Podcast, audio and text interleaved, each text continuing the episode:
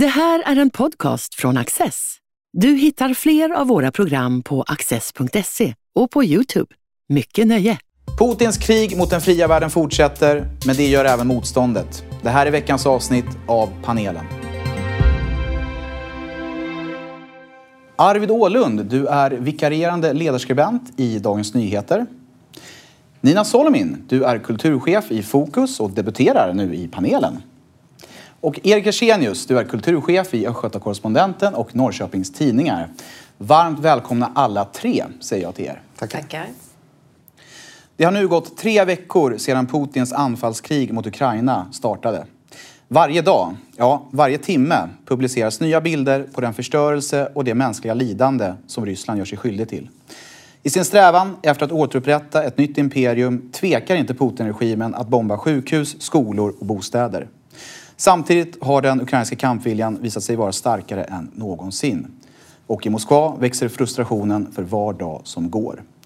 Så ser läget ut torsdagen den 17 mars då vi spelar in veckans avsnitt av panelen. Nina Solomin, vad tänker du när du följer rapporteringen? Ja, det finns ju många olika rapporteringar. Dels är det västerländska medier som har sin rapportering. Ryska medier har ju en helt annan rapportering. Västerländska medier säger att, att oron och frustrationen växer i Moskva. Gör den det? Det vet vi inte. Eller går det enligt planen? Svårt att veta. Eh, så, men naturligtvis så drabbas man ju av de här fruktansvärda bilderna från eh, Ukraina och kriget där som ju mer och mer utvecklar sig till ett blodbad. Eh, urskillningslöst. Eh, ja, det drabbar ju urskillningslöst verkligen.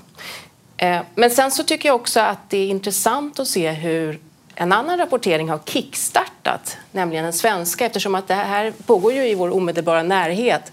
Och då är det väldigt intressant att se hur vissa frågor som har varit totalt avsomnade under många år, både NATO-frågan men också den svenska beredskapen, som möjligtvis vaknade lite i samband med pandemin men som nu är liksom i full skala aktuell och det gäller ju både hur vi hanterar försvaret, vad vi har för beredskap, eh, ja, frågan om totalförsvar som jag tror många inte ens kände till tidigare.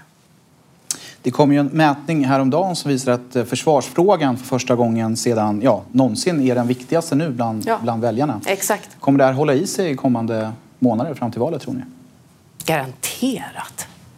Fram till valet tveklöst, ja. Och sen beror det ju helt klart på hur kriget i Ukraina artar sig.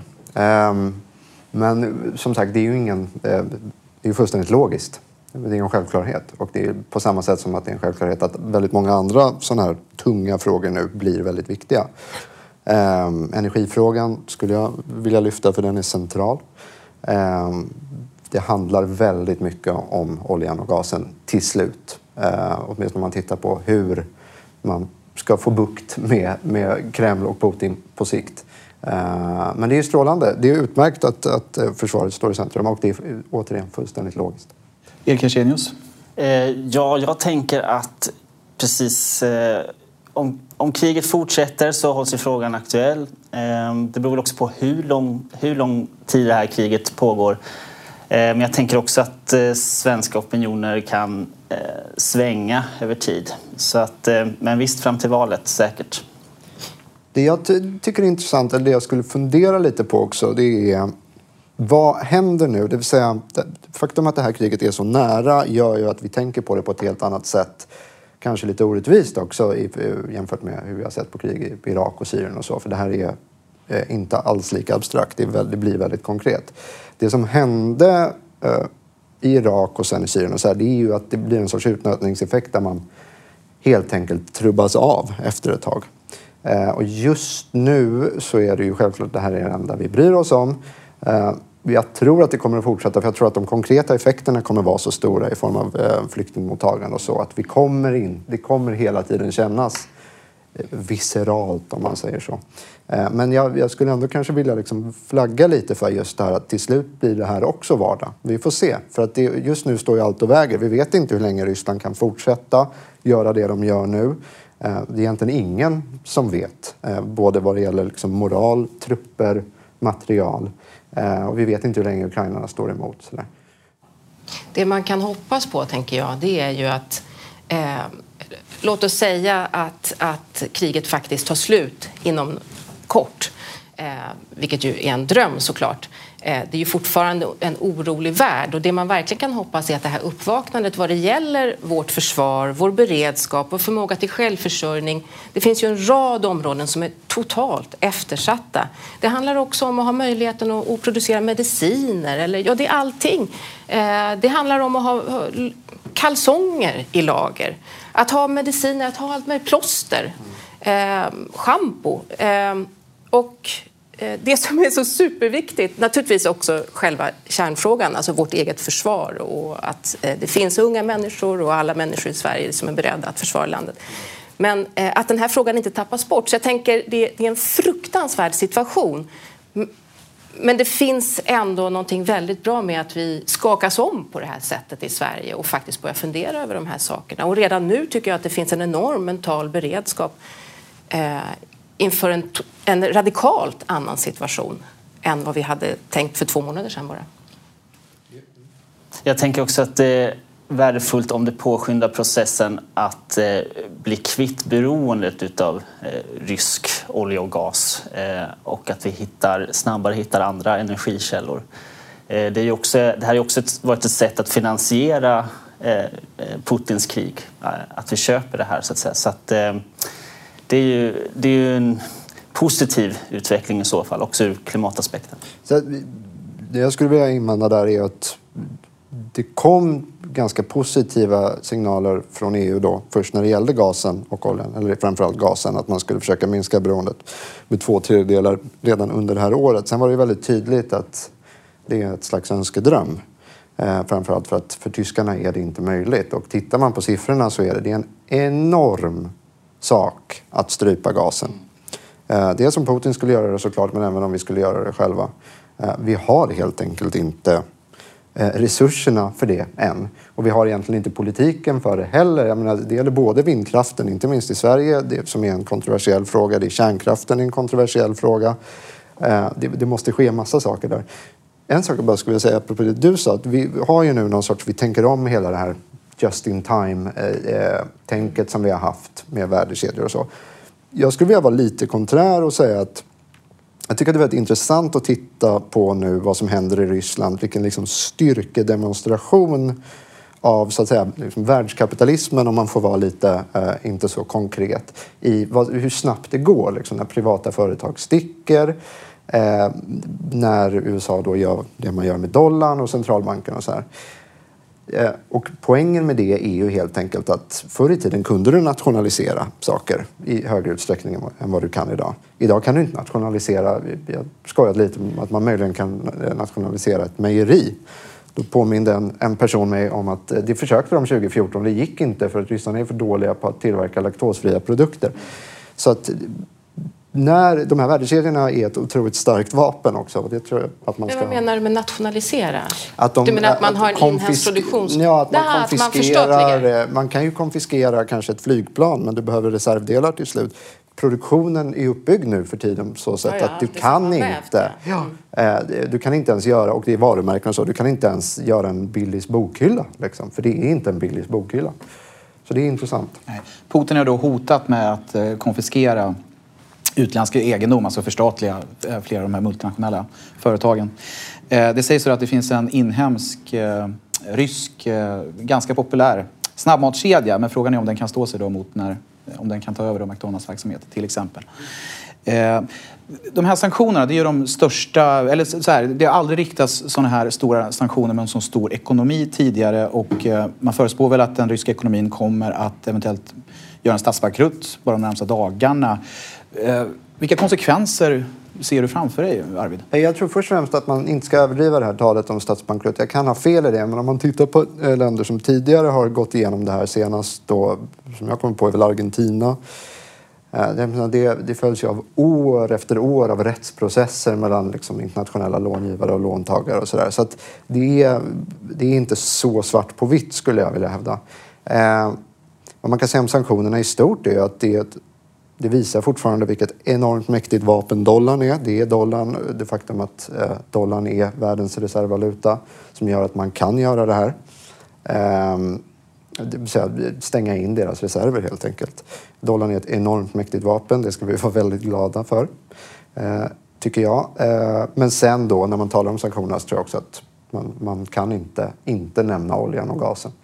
Ehm, det flödar fortfarande in miljarder kronor till Kreml varje dag, bara från Europa, eh, för gasen. Så, så att eh, tills vi stryper gasen så, så tror jag att man ska ha den brasklappen med när man talar om sanktioner. Eh, det är intressant. Jag försöker också följa läget lite, eh, vad som händer i Tyskland. För bara någon, knappt, inte ens en månad sen så var det otänkbart att tyskarna skulle satsa så mycket som de gjort på sitt försvar. Nu, de ströp Nord Stream 2. Eh, ska spendera 2% av BNP, mer än 2% av BNP på försvaret.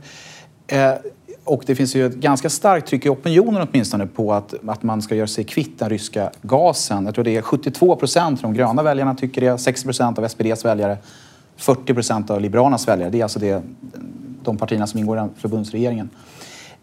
Finns det en möjlighet till att det kommer ske en, en, ändå någon typ av lappkast även på det här området? Alltså det är ju ett problem. Eh, beroendet av gas, som jag förstått, är ju väldigt stort, precis som du nämnde. Det är helt samtidigt ett jätteproblem att eh, man försöker få stopp på kriget med sanktioner och sen göder det med pengar. Så att, eh, utan att ha några eh, skarpa liksom, siffror så skulle jag tro att väldigt många befolkningar som, eh, i de här länderna som är beroende av gas skulle vara beredda att offra rätt mycket. Inte allt såklart, men, men, men liksom, eh, tänka, göra vissa uppoffringar helt enkelt för att Europa skulle bli mindre beroende av eh, rysk, rysk gas. Så att det kan ju vara en utveckling, men det är väl ingenting som kan ske över en natt. En annan sak som, som verkar röra på sig det är ju som syn på kärnkraft. Du var inne lite på det arvet tidigare. Tror du att det kommer tvingas till en, en, ett omtänk där? Inte bara i Sverige utan även i Tyskland och andra länder som har det? Absolut. Och det är nödvändigt. Eh, fullständigt nödvändigt. Precis på samma sätt som det är nödvändigt att, så att säga, komma bort från den här som, som har liksom blivit den svenska energidebatten, kärnkraft eller vindkraft. Vi, behö, be, vi behöver av olika skäl, bägge och. Um, och vi behöver precis det på samma sätt i Europa. Det som är bra med vindkraften och solkraften och sådär, det finns väldigt många nackdelar med den. Man kan inte förlita sig på den enbart av, av uppenbara skäl. Den är inte reglerbar. Eh, men den går ganska snabbt att bygga ut. Och det är ganska viktigt i det här läget. När det kommer till kärnkraften så handlar det mest om att stoppa den här processen i Tyskland då till exempel först och främst. Men sen också att, skulle jag vilja hävda, att, eh, att sluta tänka i liksom termer av marknadsekonomi och så här, om jag får vara lite kontroversiell, att vi måste subventionera det här. Och sen hur man väljer att göra det, det, det kan man diskutera sen. Men det här är en säkerhetspolitisk fråga i allra högsta grad. Och eh, kärnkraften är en omistlig del av det. Det är bara ett, det är ett faktum.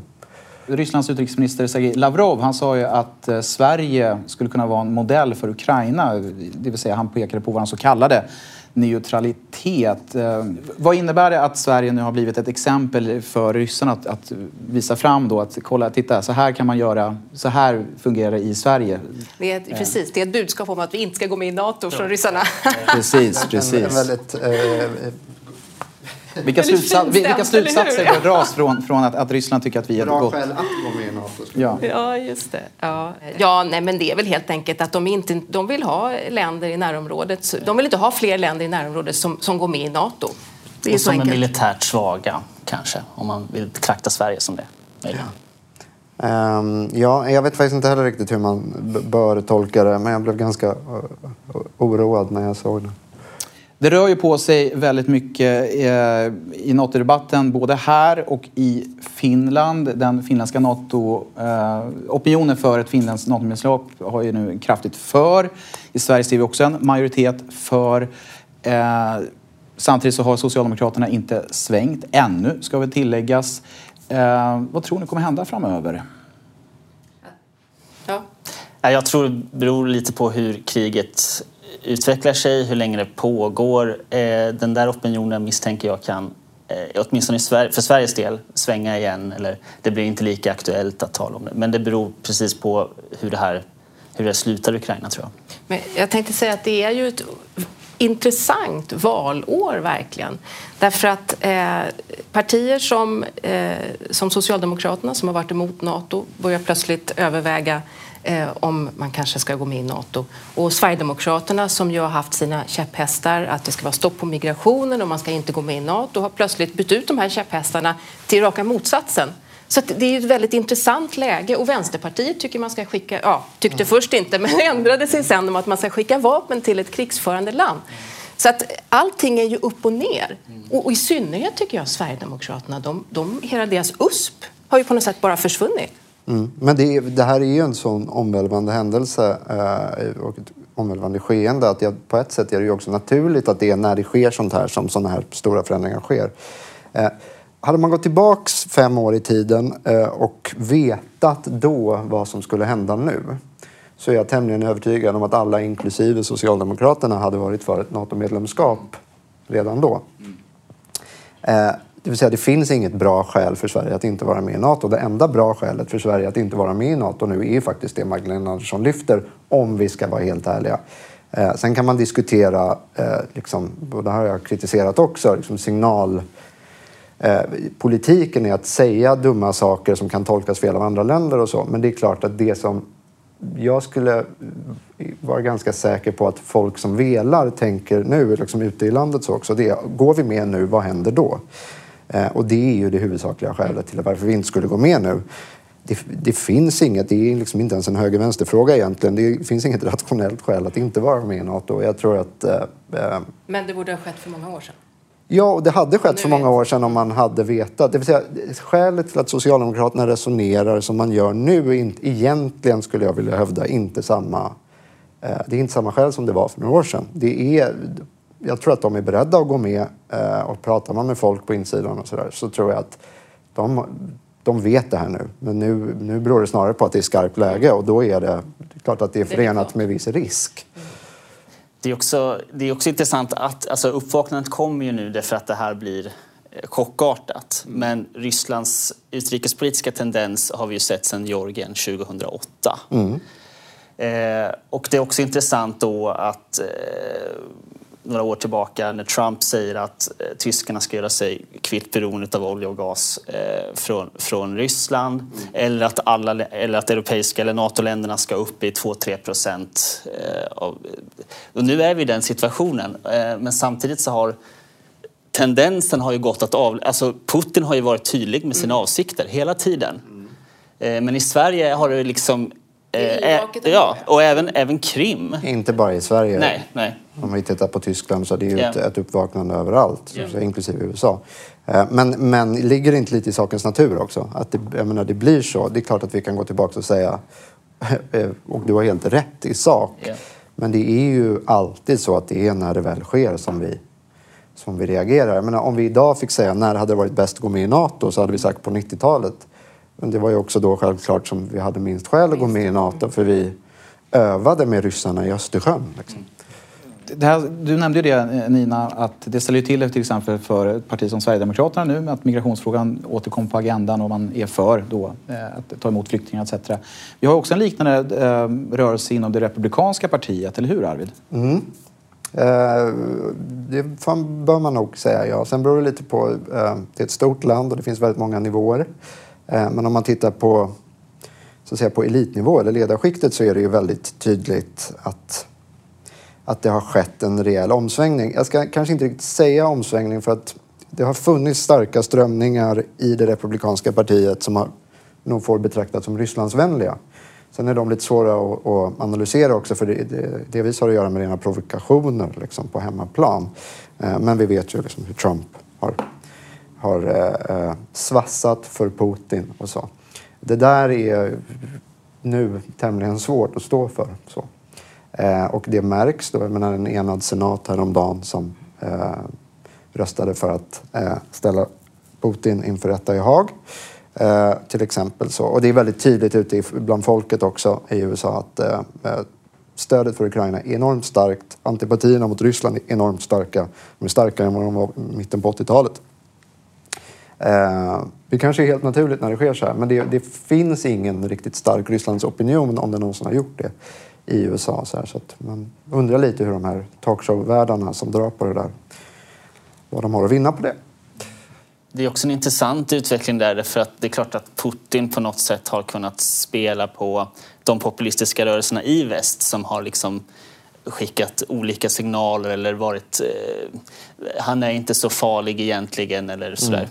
Eh, och nu så står man inför en situation där väst eh, åtminstone framstår som betydligt mer enat och där den, där, den typen av retorik kommer vi ju inte kunna få se från, från populistiska partier Nej. framöver. Så, inte i Europa heller såklart. Nej. Eh, vi har ju också en annan aktör i detta, det är ju Kina. Hur, hur, tror ni, alltså hur ser relationen Kina-Ryssland ut och hur påverkas den av Putins krig i Ukraina? Men först och främst måste man ju säga att den är väldigt stark. Jag vet att de skickar dubbla signaler och folk försöker tyda eh, hur glada Kina är i det här eller, eller tvärtom. Det som nu sker, det vill säga att det här kriget inte går särskilt bra. Men eh, de bildade eller slöt en historisk vänskapspakt precis innan det här hände. Formuleringarna i den är extremt starka och oroväckande. Allt tyder på att Xi Jinping var införstådd med att det här skulle hända och att han till och med bad Putin att, att eh, vänta tills Peking-OS var över. Ehm, jag tror att man, man brukar säga att titta mer på vad de gör än vad de säger. Det gäller väldigt tydligt i eh, så att säga, det kinesiska fallet. Ehm, de i retoriken så har de alltid velat, de har aldrig erkänt Krim till exempel, eh, som, som en del av Ryssland. Ehm, men de är så att säga kallsinniga cyniker och de eh, är ganska agnostiska tror jag. De bryr sig mest om Kina men jag tror att det är ganska tydligt var de står i det här. Ehm, och jag tror att man ska, snarare ska titta på handelsflöden och eh, vapen och så som skickas än vad, snarare än vad Xi Jinping säger om att det här måste få ett snabbt slut. Ja, det, det är ju uppenbarligen så att eh, det här var ingen överraskning för Kina. Sen är frågan vad de har kokat ihop. Det kan ju vara, det kan ju vara en strategi i flera steg. Vem vet? Inflationen har ju tagit fart nu eh, som en konsekvens av krig kan man säga, eller i alla fall påverkat. Vi hade ju en inflation tidigare också ska jag säga, men den har ju verkligen eh, tagit fart nu efter Putins krig. Regeringen har sagt att man ska ge 1000 kronor till varje bilägare i Sverige för att kompensera för de höga drivmedelspriserna. Är det här ett bra förslag tycker ni? Nej. Alltså, eh, det, här, det här sättet... Jag hörde nationalekonomen Lars Calmfors var på radio häromdagen. Han sågade helt att ha den här typen av politik som har blivit allt vanligare sedan pandemin. Att regeringen pytsar ut olika temporära bidrag lite ad hoc. Nu är elpriserna höga, då ger vi lite kompensation för det till de som har hus. Och sen är bensinpriserna höga, då ger man lite kompensation. Det är inte ett sätt att, att, att driva en, ett lands ekonomi. Det är inte hållbart, utan det är nästintill, skulle jag säga, populistiskt faktiskt. Eh, så att nej, det är ett dåligt förslag. Det är ett skrattretande dåligt förslag skulle jag vilja hävda. Ehm, av skäl som folk inser och det illustreras väl bäst av att folk som har elbil också får det här bidraget för, för att kunna köpa mer bensin. Erik Arsenius? Jag har inget att tillägga där. okay. eh, Putin höll också ett tal igår där bedömare menar att han såg märkbart pressad ut. Han pratade om femte kolonnare och eh, uppmanade om att fiender till Ryssland internt och skulle på något sätt eh, avslöjas och eh, ja, etc. etc. Eh, vad, vad, vad, hur tolkar ni det här talet? Vad, vad, säger det om Putins ställning? Jag är inte kriminolog så att jag, och jag är väldigt, jag, det jag har lärt mig de här veckorna eh, som så att säga, ny, liksom, väldigt Rysslandsintresserad eh, som alla har blivit de senaste veckorna, så att man ska vara väldigt försiktig. Det är ingen som riktigt fattar vad det är som pågår. Väldigt få som fattar vad det är som pågår inom Kreml, är min bild. Eh, av att läsa och följa experterna som helt enkelt säger det. Eh, huruvida Putin är extremt pressad, huruvida han är galen som vissa säger, som vissa hävdar är en, så att säga, en undanflykt för att slippa analysera honom. Alltså det, det, eh, det finns enormt mycket analyser. Allt ifrån Putin agerar liksom i, han tänker 300 år fram till han har tappat det fullständigt för att han har en hjärntumör. Eh, talet är fullständigt objektivt galet. Eh, liksom. Han låter som... Hitler är kanske fel person att jämföra med. Han låter snarare som Stalin. Eh, han pratar ju i princip om... Alltså han, det, är ett, det är ett chockerande tal som han höll igår. Så, så att, varför han gör det vet inte jag. Hela, nu är det möjligt att eh, den här dimman skingrar, skingras lite grann. men jag har just tänkt på eh, Karl von Clausewitz, krigets dimma när det gäller den här konflikten. Att det från början har varit svårt att analysera och förstå eh, hur den utvecklas och eh, drivkrafter och alla variabler som finns. Och det tycker jag finns, finns i det här också, att det är svårt. Eh, vi verkar ha svårt att förstå Putin eller Rysslands eh, motiv i det här att sätta oss eh, i den stolen så att säga. Och, och det märks också i medierapporteringen som vi var inne på här i början. Eh, I vår del av världen så vinner ju Ukraina eh, informationskriget så att säga. Så det, det, är hela tiden svårt att, att, tycker jag i alla fall, att, att analysera och förstå vartåt det här eh, kriget barkar på det här sättet och hur, vilken uthållighet ryssarna har. Det finns också, tycker jag, en, en, en viss, har jag noterat, eh, slags önsketänkande i väst. Att mm. vi är, har ju så förträffliga värderingar, och det har vi ju, men, men att det är så överlägset eh, så, att, så att ryssarna kommer med nödvändighet att, att vända sig emot Putin och liksom avsätta honom. Och, så att det, det, är rätt mycket liksom längtansfulla projektioner som jag inte är säker på har särskilt mycket med verkligheten att göra alls. Jag har också noterat i alternativmedia, så kallad alternativmedia, så figurerade mycket uppgifter in. Alltså, även när ryssarna stod vid gränsen, amerikanerna sa att de kommer att angripa, så sa man nej, så galen är inte Putin, det här kommer inte hända, eller han kommer ta någon liten del. Eller.